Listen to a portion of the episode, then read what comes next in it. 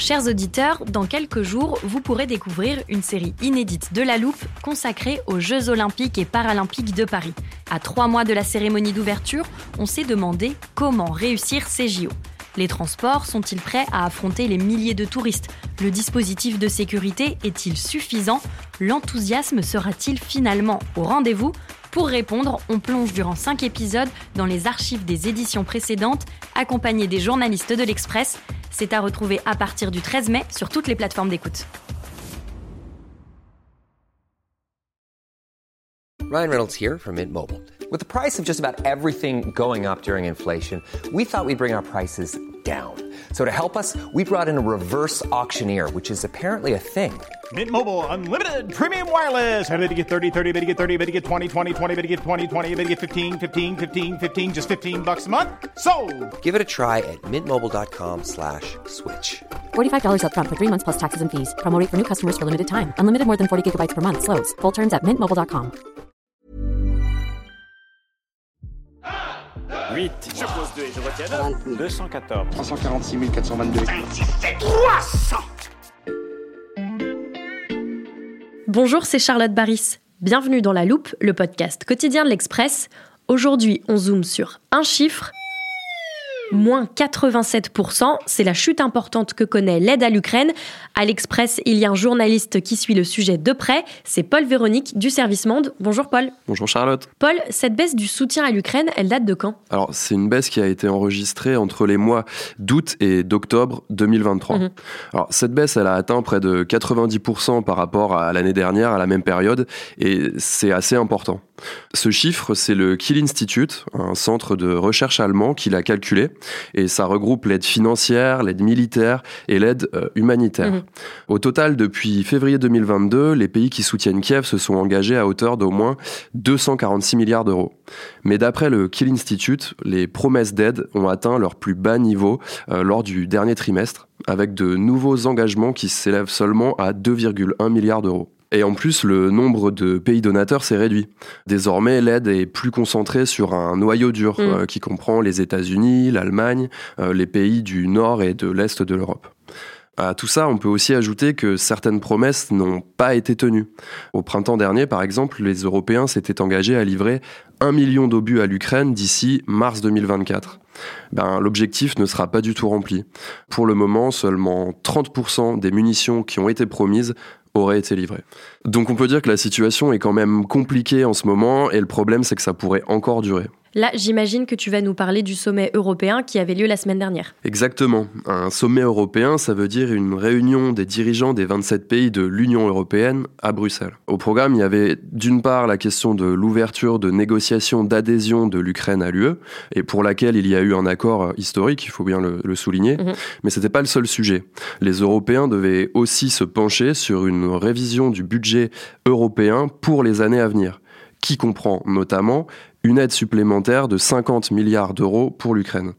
Et sur ce sujet-là, les Européens n'ont pas réussi à se mettre d'accord. Pourquoi? En fait, pour qu'il y ait un accord, il fallait l'unanimité des États membres. Mais le Premier ministre hongrois Viktor Orban, qui est un peu le relais de Poutine en Europe, euh, a mis son veto. Mhm. Donc ça a empêché d'arriver à un accord. Bon, après, faut quand même souligner que le sujet devrait quand même revenir sur la table lors d'un prochain sommet européen début 2024. Mais pour revenir à Orban, lui, il conditionne la levée de son veto au versement de la totalité des fonds européens pour son pays. Ces fonds-là, ils ont été bloqués par les Européens en raison d'une situation préoccupante des droits de l'homme en Hongrie. Et ces fonds-là, ils représentent quand même 21 milliards d'euros.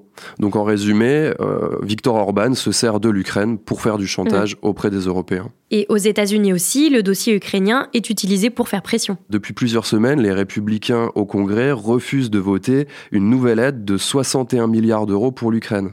Euh, en fait, en échange de leur vote, les républicains réclament un durcissement majeur de la politique d'immigration. Mhm. Mais il faut bien comprendre qu'un arrêt de l'aide à l'Ukraine, ce serait le plus beau des cadeaux de Noël pour Poutine. Et c'est d'ailleurs ce qu'a dit euh, Joe Biden. Et parmi les explications de cette baisse, est-ce qu'il y a aussi la guerre au Proche-Orient? Oui, ça peut effectivement contribuer à détourner une partie des ressources, et notamment en ce qui concerne les munitions, et plus particulièrement les obus. Mais mhm. Mais c'est pas tout, ça concentre aussi l'attention politique ailleurs. Le fait est qu'aujourd'hui, on parle quand même moins de l'Ukraine. Après, il y a aussi une autre explication derrière les difficultés actuelles en ce qui concerne l'aide à l'Ukraine, et elle n'est pas réellement politique ou financière, mais plutôt industrielle industriel, c'est-à-dire Alors, il faut remonter un peu au début de la guerre. Euh, au départ, on a surtout tapé dans nos stocks en se disant que ce serait suffisant pour maintenir euh, l'Ukraine à flot. Le problème, c'est qu'en Europe, on n'avait finalement pas tant de stocks que ça, et là, on commence euh, un peu à voir le fond du baril, mhm. pour reprendre l'expression d'un dirigeant de l'OTAN. pour continuer à fournir du matériel et des munitions à l'Ukraine, il faudrait donc pouvoir en produire de nouveau. Mais là, le problème, c'est que l'industrie de défense européenne n'est pas réellement dimensionnée pour répondre à l'ampleur des besoins euh, de la guerre en Ukraine. Et pour quelle raison? Bah Là encore, il faut remonter un peu dans le temps. Euh, à la fin de la guerre froide, les armées européennes ont vu leur budget fondre euh, vraiment comme neige au soleil. Et leurs missions, en parallèle, elles se sont aussi concentrées sur des opérations qui étaient plus de la contre-insurrection, un peu comme en Afghanistan par mmh. exemple. Or, ces missions-là, elles sont peu consommatrices en matériel et en munitions par rapport au conflit ukrainien. Les industriels assez logiquement, ils ont adapté leur capacité de production aux besoins qui étaient ceux de nos armées. C'est assez logique d'une certaine manière parce qu'on n'allait pas garder des capacités de production qui n'étaient pas utilisées. Mhm.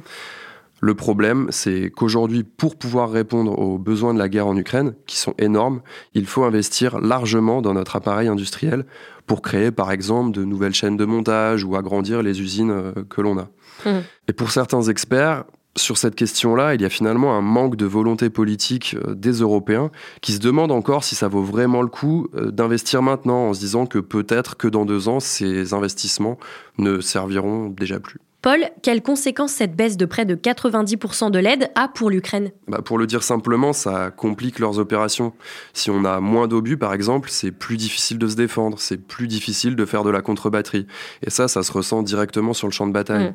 Dans le fond, ça crée aussi de la nervosité chez les Ukrainiens. Il y a une peur de l'oubli, une peur de passer au second plan. Et Zelensky l'a déjà dit clairement. À l'approche de l'hiver, l'Ukraine demande davantage d'armement et par exemple des défenses antiaériennes pour éviter que les frappes russes ne plongent des millions de personnes dans le noir et le froid cet hiver, comme ça avait été le cas l'hiver dernier. Et du côté de la Russie? Bah, Sur le front, s'il y a moins d'aide pour l'Ukraine, c'est clair que ça fait les affaires de Poutine. Mhm. Et Zelensky en a bien conscience. Euh, lors d'une visioconférence entre les dirigeants des pays du G7, il avait déclaré que la Russie n'espère qu'une chose, que l'unité du monde libre s'effondre l'année prochaine. Le message est clair. Pour finir, on peut aussi rappeler qu'il y a une élection présidentielle en Russie en mars 2024. Sans surprise, Poutine a annoncé début décembre qu'il était candidat. Alors, personne ne doute du fait qu'il sera élu, mais le fait que l'Ukraine puisse être en difficulté, c'est toujours bon à prendre pour lui. L'inquiétude ukrainienne alors que le soutien financier occidental n'a jamais été aussi bas. Merci Paul pour tes explications. Merci Charlotte. Paul Véronique, journaliste au service monde de l'Express, spécialiste des questions militaires. Chers auditeurs, toutes ces analyses sont à lire dans notre magazine et sur l'express.fr. Si vous n'êtes pas encore abonné, profitez-en, ça ne vous coûtera qu'un euro les deux premiers mois. Et si vous voulez rattraper les épisodes de La Loupe pendant les fêtes ou ne pas rater les podcasts de rentrée, pensez à nous suivre sur votre plateforme d'écoute préférée, par exemple Deezer, Apple Podcast ou Spotify. Vous pouvez y laisser des étoiles et des commentaires. Cet épisode a été monté et réalisé par Jules Cro. Retrouvez-nous demain pour passer un nouveau sujet à La Loupe.